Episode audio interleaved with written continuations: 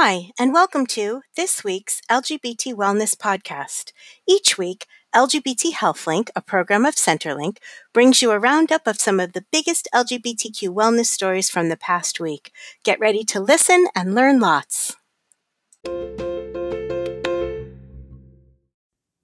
Hi, everyone, and welcome back to another week of our LGBT Wellness Roundup.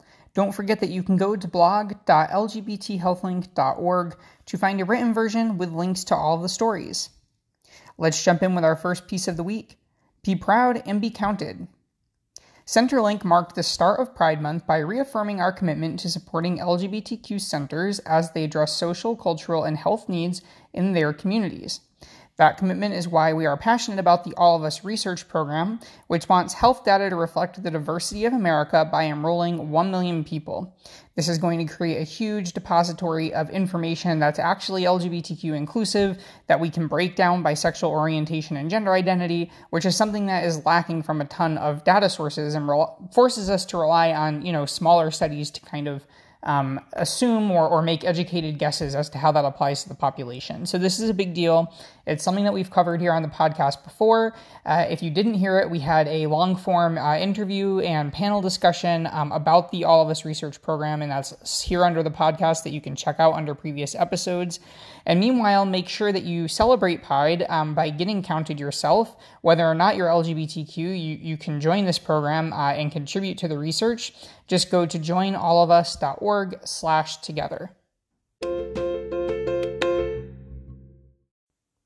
Next up, politics and pandemic hurting mental health. The Trevor Project published its annual study of LGBT youth mental health and found that 94% of youth said that the recent political climate has negatively impacted their mental health. Additionally, 70% of these youth said that their mental health has been poor most or all of the time during the COVID 19 pandemic, which is really striking. I mean, that's you know, seven in ten youth saying that their their health has been poor most or all of the time for a pandemic that's been dragging out for over a year now. Black LGBT youth reported the highest levels of racial discrimination in the past year among all uh, racial and ethnic groups within the LGBT population. Two thirds of Black LGBT uh, youth said that they have experienced such discrimination over the past year. And our next story Internet holds opportunity and risks. So, on the subject of LGBT youth mental health, Psychiatric Times published a special report on the challenges and opportunities that the internet poses for LGBT youth mental health. While there are a growing number of online mental health resources for LGBT youth, online bullying is also a major problem. And the internet is also a source of false information, as well as referrals for so called conversion therapy efforts that have been condemned by major health organizations. Their report includes uh, online resources and communication tips for professionals who work with LGBT youth. Next up, HIV infections drop among young MSM. The CDC published new data on HIV rates, which showed an 8% decline in new HIV infections between 2015 and 2019. Queer men aged 13 to 24 saw a major 33% drop in new infections. And while such a drop was seen among all racial and ethnic groups, Black and Latinx sexual minority men still face major disparities compared to other uh, groups, primarily white individuals. The southern U.S. accounted for half of new infections in 2019, pointing to another um, big disparity in, in, an area that you know probably requires uh, more attention and resources. In our next story, cancer efforts leave some behind. Forbes reported on how breast cancer awareness efforts have fallen short on reaching transgender and non binary people, many of whom are at fairly high risk for breast cancer. It all depends on, on factors like their sex assigned at birth, what type of gender affirming care they've received, and other factors. Um, but the bottom line is that uh, these individuals should at least be, you know, able to speak to their providers and, and see if it makes sense for them to get screened. Um, but awareness campaigns have, have really not been uh, too inclusive of these populations.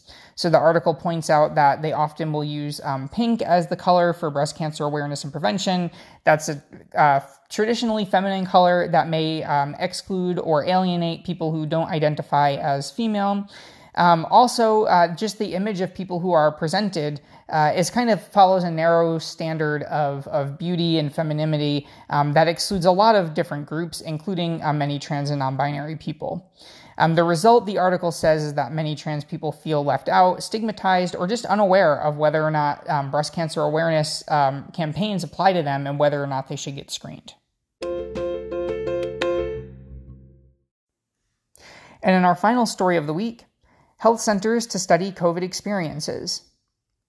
The LA LGBT Center announced that it and four other LGBT focused health centers will conduct a major study on the healthcare experience of LGBT individuals during the COVID 19 pandemic. The centers will pool their data, which is inclusive of sexual orientation and gender identity or SOGI measures, and that's something that has been lacking from virtually all federal and state surveillance systems related to COVID 19 testing, treatment, and vaccination. Now, you may be thinking that, you know, this is coming a little bit late since the pandemic is now winding down here in the US, but I, I would personally say better late than never. Um, there's still going to be a lot of long term impacts of COVID 19, uh, as well as issues regarding vaccination. Um, and also, the pandemic can, uh, continues to rage in many parts of the world. So, um, we, we, don't know what course uh, things are going to take, and this research may be helpful to um, people working on LGBT health in countries that have not seen the drop that we have uh, in infections because vaccines are so um, inequitably available right now around the world. Well, that concludes another week of our LGBT Wellness Roundup. Don't forget that you can go to blog.lgbthealthlink.org to find links to all of the stories that we've discussed. And again, the link to join the All of Us campaign and participate in that research program is joinallofus.org slash together. Thanks for listening and tune in next week for another edition of our Roundup.